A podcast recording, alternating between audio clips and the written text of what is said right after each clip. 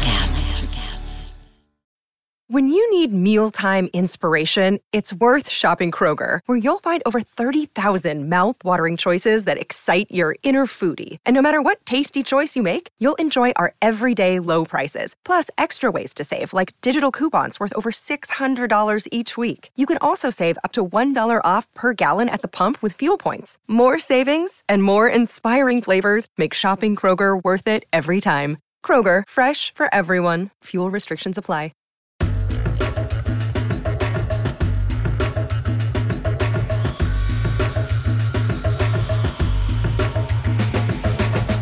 This is E two, Entrepreneurs Exposed, the podcast where we speak with all kinds of great entrepreneurs and creators doing amazing things in business and beyond. Happy twenty twenty-one. It's a new year. To kick things off, we're in conversation today with Paul Chambers, who has had an extraordinary career, an entrepreneur since fifth grade. He is the co-founder and C E O of the Subscription Trade Association. His extensive expertise in e-commerce and subscription in general dates back more than two decades, having been recognized by national and international publications and media outlets all over the globe. He is also the co-founder of Gentleman's Box, Core three Solutions, Moka Boka, and Unity Management System.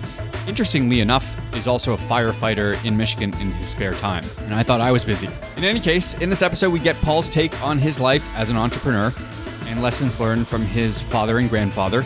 We also chat about each of his businesses, of course, his newest venture in the world of conferences, what the best subscription companies like Netflix, Disney, and MeUndies are doing differently, and what lies ahead for digital commerce as we turn the page into twenty twenty-one. And with that intro out of the way, let's get to the show.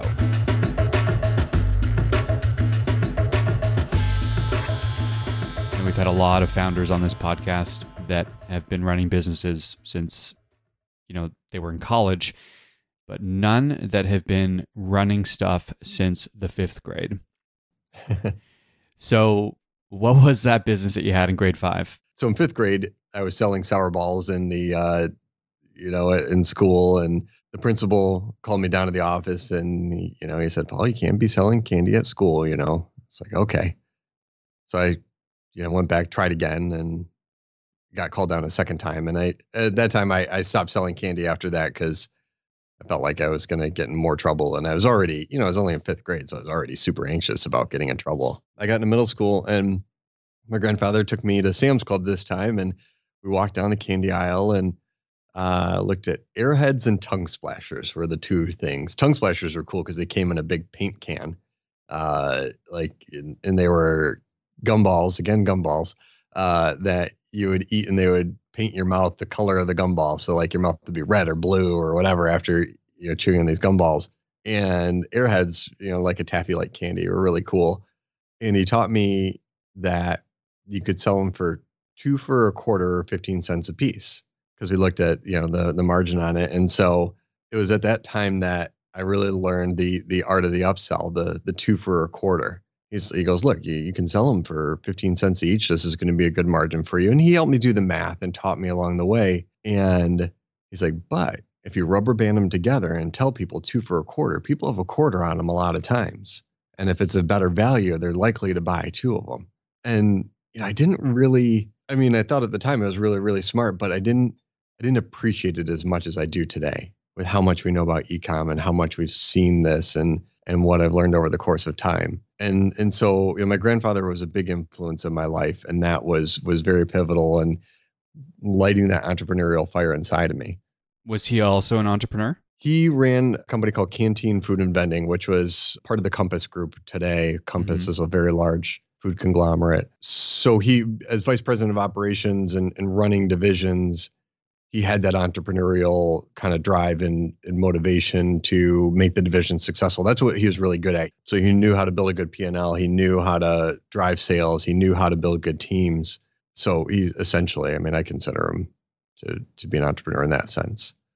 My my dad was, though, and that's, you know, the kind of, you know, where other things continue to fall into play. What did your dad do? So my dad was a doctor, but he founded a, a hair restoration clinic. Uh, what eventually became a global hair restoration clinic. He so he was a hair transplant surgeon. He came from Greece when he was eighteen on a Fulbright Fulbright scholarship I've heard varying stories. I've heard with one hundred dollars in his pocket, and I've heard with ten dollars in his pocket. But nonetheless, he didn't come over to this country with much. Washed dishes, worked his way through college, and learned the art of, of hair transplant surgery, and eventually built his own practice and built a, a very large business with sixteen offices worldwide. And so you really have to, you know, have that entrepreneurial spirit to do something like that. Became an author, you know, back in the heyday when it was on Oprah and Donahue. Wow. And um, Geraldo, you know, back when those were the big, the big thing. And, um, you know, he, he just, he really had that entrepreneurial spirit to build, build his business. I didn't see my dad as much. He was traveling a lot. He wasn't around. My grandfather was really my father figure, the father figure in my life. But I picked up on those things when I would see my dad. And, and then, you know, lastly, I'll, I'll just kind of round this out for you. My stepdad, when he came into my life, came into my life when I was about ten, twelve years old, somewhere in that range, you know, and he would always give me some great life lessons along the way about surrounding yourself with people smarter than you, and, and, and teaching me more about the right products and, and just, just so many other things from a leadership standpoint and life lessons that, you know, for good or for bad, you know, that, that I learned that, that helped shape me into who I am. You go to Michigan State in nineteen ninety-nine and you, you get a B A in telecommunications.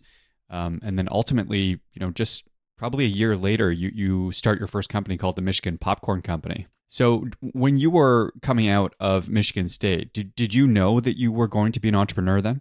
So I'll actually fill in the gaps a little bit for you here, because there's, uh, I really didn't want to go to college. And I didn't because I had actually started a website development company while I was in high school.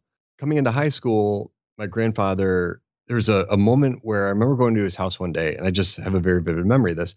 He handed me a newspaper article about all these young entrepreneurs that were starting up dial-up internet service providers. And there's a picture of, and I, I, I know I have this article somewhere saved. I need to find it because it is like impactful in my life. A picture of this um, kid in high school sitting in his Jaguar in the high school parking lot that he was able to buy because he started this I S P up, this dial-up internet business. I was like, I want to. I want a convertible Jaguar. That looks cool. I want to start a dial-up internet service provider. And so I asked my grandfather if I if he would loan me money to do that. And he said, maybe, you know, write up a business plan, write up a pro forma, and let's take a look. So I did all this work. I called all these computer companies. I tried to figure out how to, like, what equipment I needed, what advertising I needed to do. And I presented him with a business plan and a pro forma, a P and L, and, and he rejected it. Said, you know, keep sharpening your pencil. And I kept going at it, kept going at it. Finally, he agreed to loan me ten thousand dollars. So loan me ten thousand dollars. I went out, bought all this equipment, and completely failed. So I started building websites from there. And this was in high school now at this point. And so I started building websites and met up with uh, another fellow high school friend through a mutual acquaintance. And we started a, a website development company about our junior, senior year in high school. As I was heading into college, I remember saying to my mom, like, I've got this business, it's growing. I don't really know if I want to go to college. And she goes, all of my children will have college education. I started for my mom and I finished for myself. I got there, I realized the value of it and how important it was. And uh, it was tough. My dad actually died while I, my first week at Michigan State, uh, he died in a plane crash. And wow. I had to start, a, start running his estate. Oh, no kidding. Uh, took over his business at the time. Uh, this had is the a hair transplant business. Yep. Yeah. Had to help sell off all the assets and, and run that, and definitely learned a ton of important life lessons along the way there, but continued to grow that business, that website development business through college, uh, was able to help wrap his business up and put a, a pin in it, got my degree from Michigan State, and, and continued to run my website development business, uh, right after college. My grandmother had recently passed away, and I wanted to find a way to run a business and help get my grandfather involved, help take his mind off of things happening in life and what things were going on, and uh, give him the opportunity to be entrepreneurial with me. And and so that's how I got into the popcorn store business in the end. Hmm. Was he your partner? Uh, he was my investor. And, you know, I I love retail. I love food businesses. I think they're a lot of fun, but they're a lot of work. Retail is only really closed, especially if you're in a mall, a Taubman mall, where they dictate the hours. You're only closed two days a year. And those are really only, if if that, you only get, you don't really get those two days a year off. Manager calls in sick, you're waking up and going in and opening the store. Um, you're trying to figure out what's happening there. Mm-hmm. So it's it's it's a lot of work, and uh, I loved them, but it was definitely challenging. You know, one of the things, so you mentioned Core three, um, and it still exists. Like, this is a company you founded way back in high school. High school. Yeah. yeah. twenty-three and a half years later, um, the business still exists. And I guess you would describe it now as a holdco for other businesses that you are running and or an investor in? Yeah. Yeah. That's, that's kind of the way it's been structured now today. So Core three, as it evolved, we, you know, like I mentioned earlier, the website hosting, website development, and I T services. Sold the hosting division in around two thousand ten because we saw the writing on the wall too. Hosting as a small hosting provider was starting to shift and change. Google was coming in, getting into the space, and mm-hmm. it wasn't the same anymore. So we sold that business as small as like a one X multiple on revenue at the time. That's usually what hosting companies were going for, yeah. one to one, one and a half revenue. And then also as time evolved in about twenty twelve, I think twenty thirteen, uh, got out of the I T, managed I T business. I had a partner involved with it, and we just, we had different directions we wanted to go with it. So he took the I T company and I took the website development company, and uh, we went on different directions from there. So I had my website development company, which then as time went on and had other endeavors we started up, we renamed the website development to be Element five Digital. And then Core three stayed as a holdings company for all the other little companies that we had spin up and start up in there. Mm-hmm. How many companies are you a co-founder of at this point? It's a really good question. I should probably know the exact answer too, but um, because, you know, just in the last couple of weeks, I started a little business with my daughters, and it, you know, so I guess you could ca- count that one in there too. But the main, the main businesses, the main areas of focus are SUBTA, the Subscription Trade Association, and Element five Digital. Uh, I, I helped Charlie Wahlberg with Moka Boka, uh, Greg Marino, my partner in Unity Management Systems, and Rocket Effect. And a lot of times those are where I'm more uh, an investment advisor and play a support role in the development. Uh, previously co-founded Gentleman's Box with John and Chris. And then, uh, of course, with my daughters and, and sons, the Ample Slimes business, which is fun because we're doing it all. We're donating the proceeds to charity, and it's just a chance for me to to help share that entrepreneurial spirit with my kids as well. Do you have a specific criteria for how many businesses at any given time you get involved in and or invest in? And then the second part of the question is, how do you decide how much time in any given week to invest in these businesses? That's a, it's a really good question that I believe is a constant evolution. Actually, Gentleman's Box is kind of what what led down the path here to where we're at today as far as how we get involved in businesses and what we do uh, as Core three and, and my involvement in um, Element five being a digital marketing website development company. It provides services that all these new businesses need. And when Chris and John came to me, the idea with Gentleman's Box, I said, I love it, because they wanted me to build a website. Chris was very close with. We had other like small little endeavors we were trying together. And uh, he said, hey, my my cousin John has this idea. Let me bring it into you and see if you can do the website for it. It's like, oh, cool. Yeah, that sounds good. Let's talk about it. And I loved the idea. I loved what they were doing. I said, you know, I'd love to charge you for this, but what if, would you can, would you be open to like an equity stake and set instead of my fees? And that's how I, I became a partner in Gentleman's Box. We traded out our website development services. And look, I get proposals like for that kind of stuff all the time. Actually, one that I, I always share that I, I missed on an opportunity was Benzinga. Uh, Jason Raznick, a brilliant guy, tried hounding me down to, to help him with Benzinga and what he was doing. And I was like, I don't know. You know, I don't really see it. I don't see the opportunity.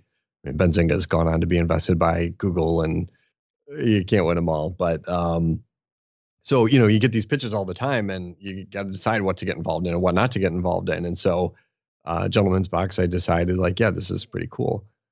And so we built the website and and helped provide marketing support and took a stake in the company and and and started building it out from there. Let me just provide a high level overview for those that are are not familiar. So, so Gentleman's Box is a subscription box for men.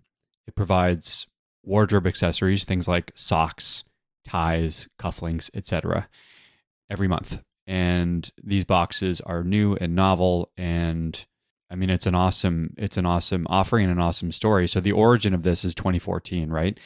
And this is built on this assumption that there were plenty of guys who were style conscious, but didn't like to shop. Was that the assumption that you found most attractive about this business? Like, what got you excited? That was, so right at twenty fourteen, that's where Birchbox was starting to take off. There were, there were so many subscription boxes. That was like the beginning and kind of height of the subscription box craze. Yeah, John, John had this idea that, you know, he was working for another company and he didn't have time to get out and shop and wanted to be sent a box every month that he would get that would style him. It'd give him ties, socks, and a pocket square that would match, uh, accessories like a lapel pin or a, a tie bar, and just plug and play. And we evolved the business over time. We built a premium box into it. We built, you know, a, a large e-com component to it. And so we found it wasn't just about the monthly box. And, and that's how subscription has continued to evolve. It's just not about sending one thing to people. It's about figuring out what works for people and what works for your audience.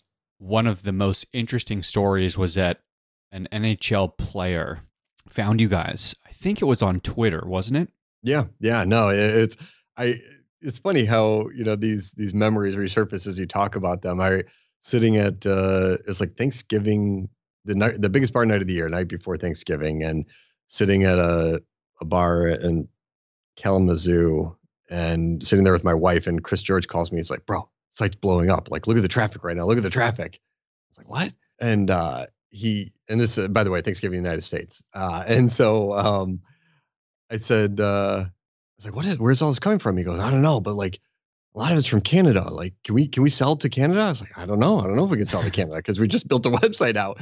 We kind of missed that initial wave, but we eventually got it on and, and started expanding internationally. And that's when it triggered like, hey, maybe we can, if we can sell to Canada with adding shipping fees, maybe we can sell to these other countries. And, and that's how we grew Gentleman's Box to be an international brand so quickly after we realized like there were opportunities. But it was crazy, you know, just you see those little like catalyst moments. And we have no idea how he got it. I, I think it was given to him as a gift, or you know, something landed out there. And that's where we started to learn about influencer marketing and, and how we can spread the word faster. I mean, our first hundred boxes were sold to friends and family. And from there, it like kind of continued to spread. But I think just for people that might be interested in knowing who that player was, it was Ryan Kessler. Yeah. Who at the yeah, time, uh, played for the Vancouver Canucks on the West Coast.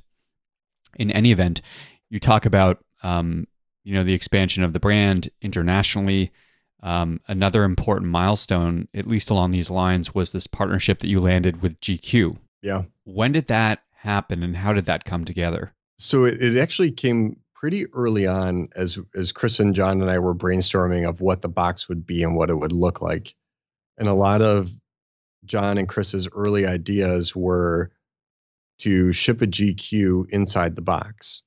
We were too small really to get G Q's attention and to uh, get their, you know, have them partner with us on this. And so we, we hustled it out and we found the local sales reps for G Q magazine here in the Detroit market, found them on LinkedIn, reached out to them and said, hey, we're building this concept out. We think it would really work. We'd love you to be part of it. They're like, oh, that's really cool. Yeah, let's pass you along. And they actually, through us kind of like hustling through LinkedIn in the local market here, they eventually handed us up to New York, which was where Condé Nast was headquartered.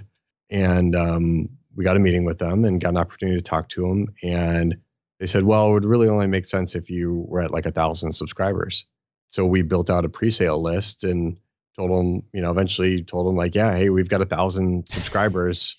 Uh, and, and had to fudge the numbers a little bit to make sure it work in our favor. But eventually I got him to listen to us and agree to sell us the G Q magazines for, uh, a very, very fair cost to allow us to put them in the, um, to put them in the box every month. And we tried expanding our partnership. We tried positioning Gentleman's Box as an acquisition target for them, but it just, it wasn't in the, in the cards at the time. But, you know, it was, it was a good part. It was a winning A good partnership because we were able to del- deliver value to our subscribers and they were able to gain subscribers for their magazine.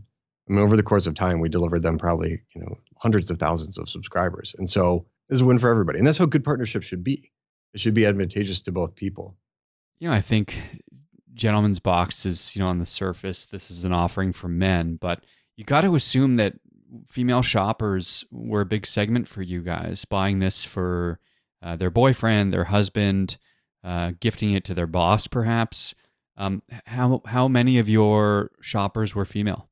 Uh, a good percentage. It was in the twenty to thirty percent range, and more so around holidays, special occasions. You know, the the holiday season, Valentine's Day, Father's Day, graduations. We saw a lot of graduation gifts there, kids from college going off into the workforce. And and so that's where we saw that audience. We often say if we had to do it all over again, we'd probably start a subscription box for women, because it just is a little bit easier market to audience too from that standpoint. Not that, that not that men are a bad target audience. They just don't buy as much. Women do have more physical commerce subscriptions. They do subscribe more. They do spend more. And so that was us selfishly saying, like, man, we we think we could probably have made a bigger business this way, but we're not happy with what we did, and, and we still support that target demo. But definitely there's something to be said for uh, women e-commerce shoppers and, and what they, they spend online. Yeah, absolutely. And, and you mentioned Birchbox beforehand as being, you know, one of those trailblazers when you guys first started. But there's obvious similarities with Gentleman's Box and Dollar Shave Club, mainly the yeah. business model, the target market. Were you watching what Dubin and company were doing? Were they an inspiration for you guys? Yeah, I, absolutely. And early on, and there's similarities, but there's some key differences in there. I think we made a critical mistake in not looking at a replenishment opportunity within Gentleman's Box. And that's where Dollar Shave Club was successful, is in the replenishment category. If you shave your face, you know, on a, a weekly, monthly, daily basis, you need more razors. They're going to deplete. You're going to always need more. And he did a really good job of tapping into a market. Because I like I remember that. I remember in college going to buy razors and thinking like, oh my God, these are so expensive. But Michael Dubin's the guy that stepped up and said, like, I'm going to fix this. I'm going to do something about this. And then created a great viral video. And, and that was the end of that, you know. And so we were definitely watching that story, definitely watching what was happening with them. When you look at subscription today, uh, we just had a talk uh, led by Bold Commerce at our conference on this. There's something that I'm starting to refer to as full stack subscription, where you offer discovery and delight, replenishment, and access. Those are really the three key components to a, a great uh, physical commerce subscription, or even like any subscription. Those three aspects of subscription commerce, if you can do all three of those, you have that kind of golden goose. You have that full stack subscription there.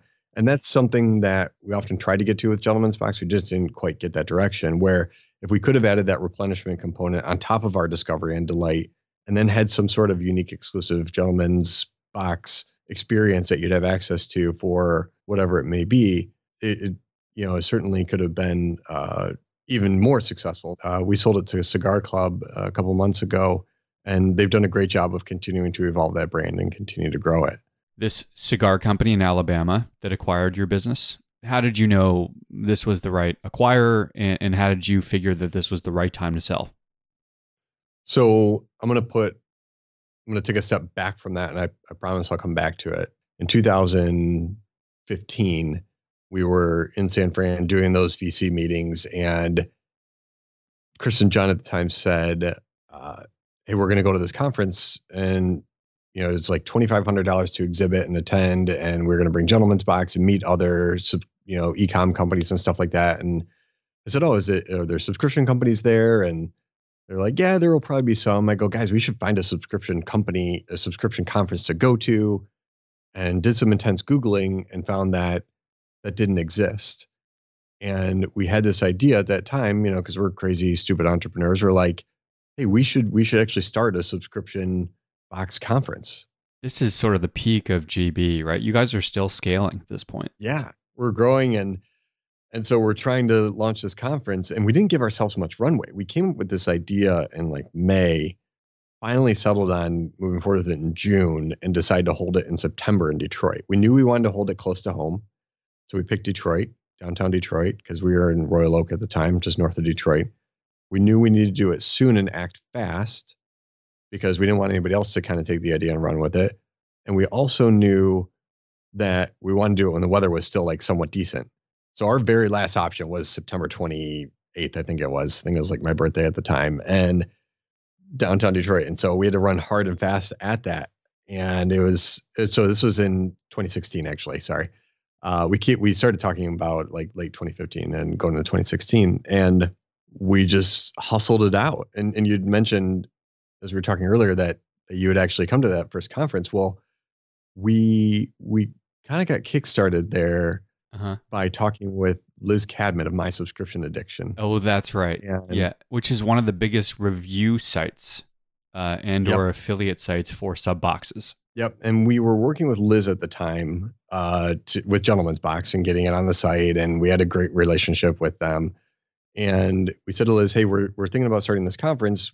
Would you, would you want to help like be a name associated with the conference? So it would add credibility, uh, help us find some speakers, and um, help us, you know, get the word out there to all these boxes that submit to you for reviews. And she was like, absolutely. I'd love to get involved and help you guys out. And we figured out an arrangement where we'd um, give her some sort of small like referral commission, I think it was at the time, for, for helping us out. And she actually connected us up with Katya Beecham, C E O, co-founder of Birchbox, and Michael Brookham, co-founder and co-C E O of FabFitFun, to be on our first speaking roster, which was amazing. But I tell you what, though, like leading up to that, the roller coaster of emotion and ups and downs we had with it was unreal. Because, you know, here one day where we had locked in another like big name speaker, and then they backed out on us, and we're like, oh my gosh, this is terrible. We're never going to be able to do this. That very same day, we get an email from Michael's team and Katya's team saying like, hey, yeah, we can help out and we're happy to be involved. And it was the launch of that and building that and what eventually became the Subscription Trade Association and the success we've had there that eventually led us to decide to sell Gentleman's Box. You know, it's funny. I remember this conference so well. And, you know, one of my observations just from that whole experience was that it was clear that this was a first version of something. Like yeah. It was a little bit disorganized. It was a little bit raw, but at the same time, you had these unbelievable keynote speakers. You had tremendous insight from people that were deep in the space. And also you had this sort of like um a- around the floor, you had these suppliers or vendors that were adding value uh, at a time where things were a lot choppier, right? Things were a lot more fragmented. People didn't, you know, understand right. sort of back end versus front end, you know, what they needed in terms of logistics for pick, pack, and ship, or shipping speed for rebilling. You know, rebilling has come a long way. Let's let's yeah. admit, you mentioned Bold Commerce, but rebilling was a whole challenge. You know, chargebacks, oh, yeah. people were unfamiliar or didn't have experience with chargebacks. And so um, there was a lot of learning there. And yeah, it was just, it was interesting. I got to say, I had a lot of fun. And since then, obviously, things have have improved a lot, and, and you guys are where you are today. So congratulations. Thanks. And, and and it's so funny because, you know, the things that you note about that, like, yeah, it was raw. I mean, I remember getting it set up in the morning and looking at the stage, like something doesn't look right. Something doesn't look right. And realizing like there's no backdrop on the stage itself. It was still like the actual theater. So we're like, we threw up some pipe and drape last minute. And then we had like two or three speakers go. And I'm like, they look really dark on camera. So we did some uplighting on that. Like by about the third speaker, the uplighting appeared. You know, it's just like, I'd never run an event before. So we're just figuring these things out. But we knew we wanted to bring the community together. And I remember that night, uh, the night of the first day, Mike, we're hanging out with Michael Brookham, and he's like, guys, like I love Gentleman's Box. I love what you're doing, but this is going to be bigger.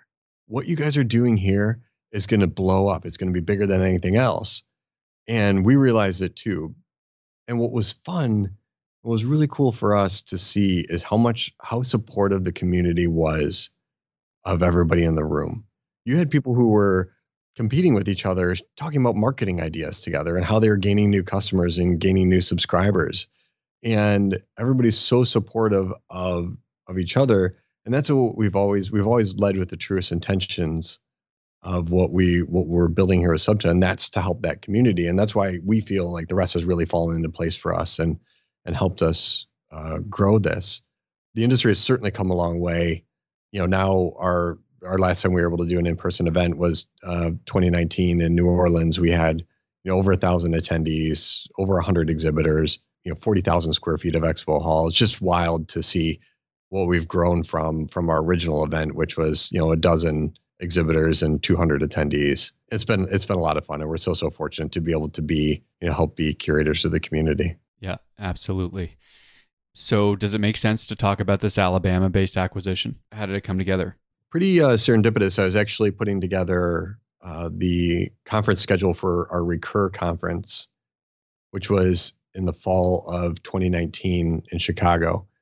And the original design behind our events was Subsummit was going to say subscription box focused. And then we'd have a sister conference called Recur in the fall that would focus on all subscription, because we realized so much was evolving in the space. You had, you know, Peloton launching and so much happening in streaming that we really should be representing the whole subscription space because it touches in so many different ways. And so we evolved Subta and rolled out that conference, and since then, we've we've kind of rolled things back to be all under the Subsummit brand now, and conferences in the fall are especially tough from an e-com standpoint because October, too much on the holidays, yada, yada. So, mm-hmm. But at the time, we were running that conference, and I was building a panel out on vices. So if you, you know, companies that have these vices like marijuana or cigars or you know, smoking of any kind, they can't advertise on Facebook, and they need to find other unique ways to gain subscribers and gain customers.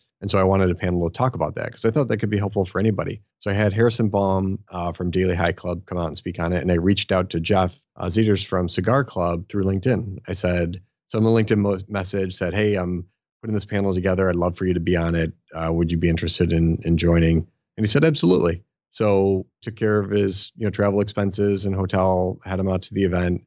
And it was while he was there that he got to talking with John Haji, one of my co-founders at Gentleman's Box and Subta. And John said, hey, it just kind of came up in the conversation. We're looking to sell Gentleman's Box so we can focus on Subta. We want to find a happy home for it. And Jeff said, yeah, I might be interested, actually. And we continued the conversation into this year. And finally, about a year later, executed that transaction. So let's jump into more on Subta. You know, historically, there have been, you know, three main subscription models, right, uh, that people can bucket companies into. So you've got, you mentioned them before. So you've got the replenishment model, which, you know, is uh, Dollar Shave Club could be an example of that. Amazon Subscribe and Save, another example of that. Um, and then there's the surprise and delight or curation bucket. And then, of course, like a, a much bigger bucket, which is access. Uh, streaming services would fall under this uh, umbrella. So would would media and a lot of other sectors and industries. But um, the art of crafting a full stack subscription offering, which you highlighted, could be groundbreaking for a company. Who who comes to mind in terms of a company that has already done this or is in the process of doing this? That's a good question. I think there's a lot of companies that are are going in that direction and are offering those types of things. And I think the biggest thing is starting with the community. It's funny, uh, you know, we've, I tell this story quite a bit. We, we've had um, times where, I remember very distinctly at our Recur conference, a very, a pretty large streaming company came up to us and said, you know, it's cool, at, at the last conference, we learned something from MeUndies that we went and applied to our business and had a big impact on us. And part of that was the way MeUndies looks at their customers. And they look at them more as members and not as subscribers. MeUndies has done a great job of offering more than just that underwear subscription. And, you know, underwear is some of the, one of those things where I think you can call fall in both those categories. One, you can always use more underwear, I'm sure. Uh, but two, it's it, there's fun and unique. So they're discovery and delight as well. But they offer more by looking at their customers as members and including them in that that membership category of saying, look, you're a member here, so pause this, you know, keep this going, turn this on and off whenever you want. And by the way, as being a member, here's more we're going to do for you uh, and more you're going to get. Wink is another great company that's doing that from a wine standpoint and what they're growing and, and offering, you know, exclusive wine tastings and exclusive wines to their members. You're, you're, you can get your monthly subscription of, you know, we're going to surprise you with it, or you can choose to get certain wines on a certain frequency. So we're seeing more and more companies uh, start to do this and start to roll this out. It's an important way to look at building out subscription because of the value it has on building your relationship with the subscribers. If you can treat your subscribers like they're not just another number and they're they're part of, you're delivering value to them, and you want to build a long-term relationship, not just capture the one-off transaction, they'll they'll see that, and they'll they'll stay loyal subscribers and customers and members for much longer. My big dream, my big goal is to get Comcast to fix their broken process. And that's how little they care about their customers. Like the amount of anger I have in my life towards Comcast, like even just talking about it right now, my blood pressure is starting to go up. Like it's just, it's, and so my big dream is to get Comcast to realize they need to fix that. What I want is Comcast to attend my conference and be like, wow, I, we actually could do this better, and to change that. And do you understand like how many more people in this world will be happier because of that small goal that I've accomplished? So that, that, you know, so that, that to me is uh, a lot of fun and, and aspirational. But going back to your original, original question is, you know, companies like Comcast are starting to see the value in, in offering more as far as subscription goes too. So it's, it's interesting, and, and it's fun to watch the subscription space evolve. Speaking of where things are heading, there's been huge growth in e-commerce this year. Things have accelerated at such a rapid pace with the pandemic. There's so much movement. What do you see happening in twenty twenty-one? So I definitely see, uh, you see a lot more of that. I mean, we had DoorDash, which has a, a subscription component to an I P O uh, recently here. Um, you know, Airbnb had a, a big I P O as well. And with Bark's announcement, and Bark's is through a blank check company, and so it's an interesting approach, and definitely good for them, way, a good way for them to raise capital, uh, get out into the public market and continue to grow. We see continued evolution of subscription happening. We see more companies that are looking at it as a way to add to their business model. We talked about this this past year in some of our conferences. Volvo adding a car subscription. You have Furnish adding a furniture, you know, which is a furniture subscription. They've been growing for a while.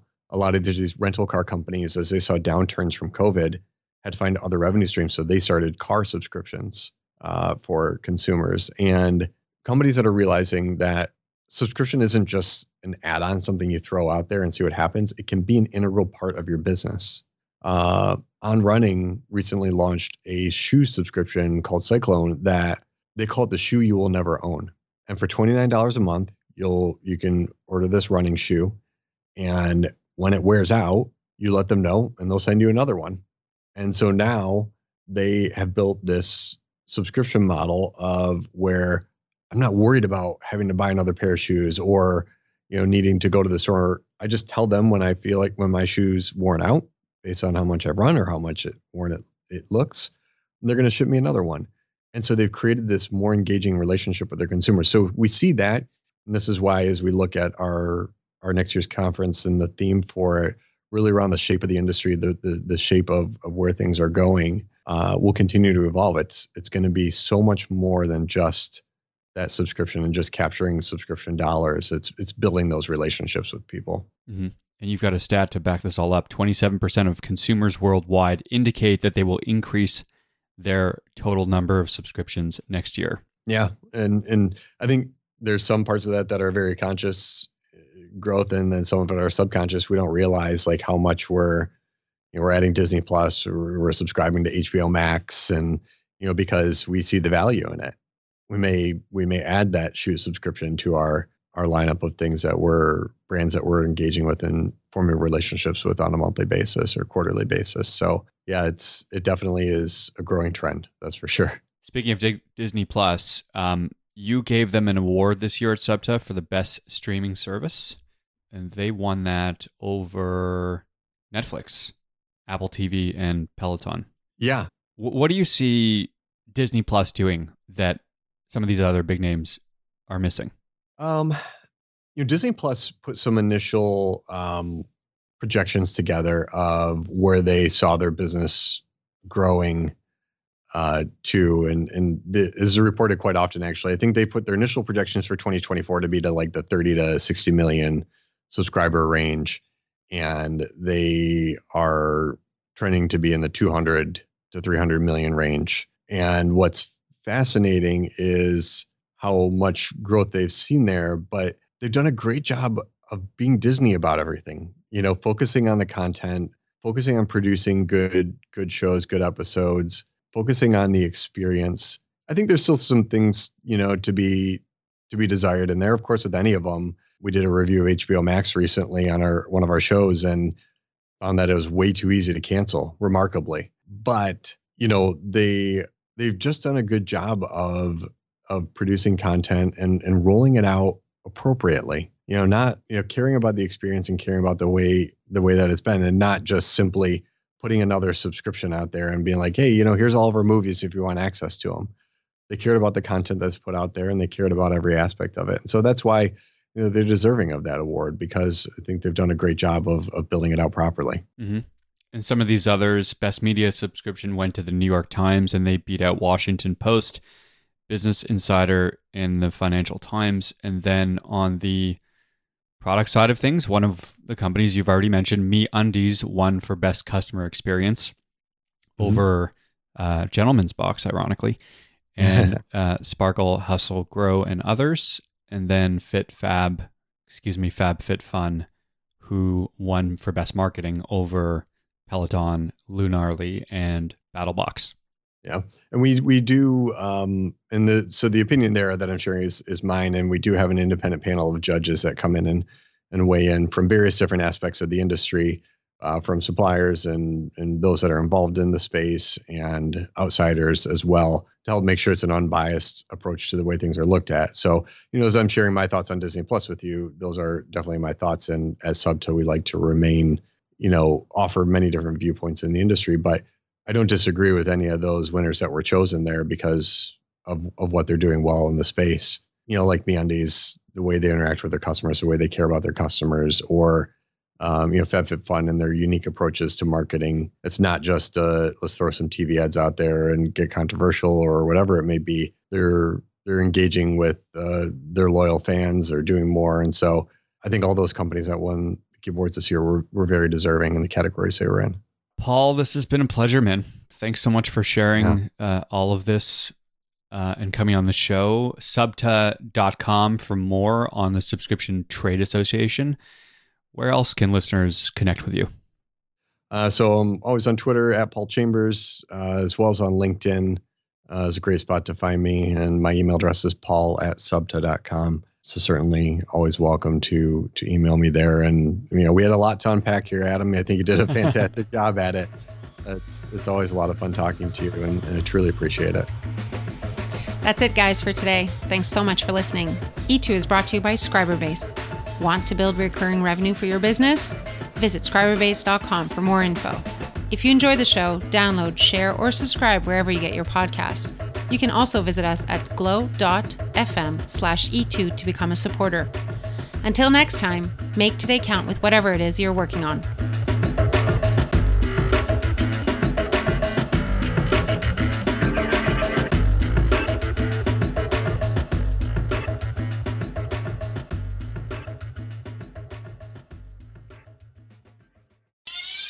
Hi, I'm Mark. And I'm Peter.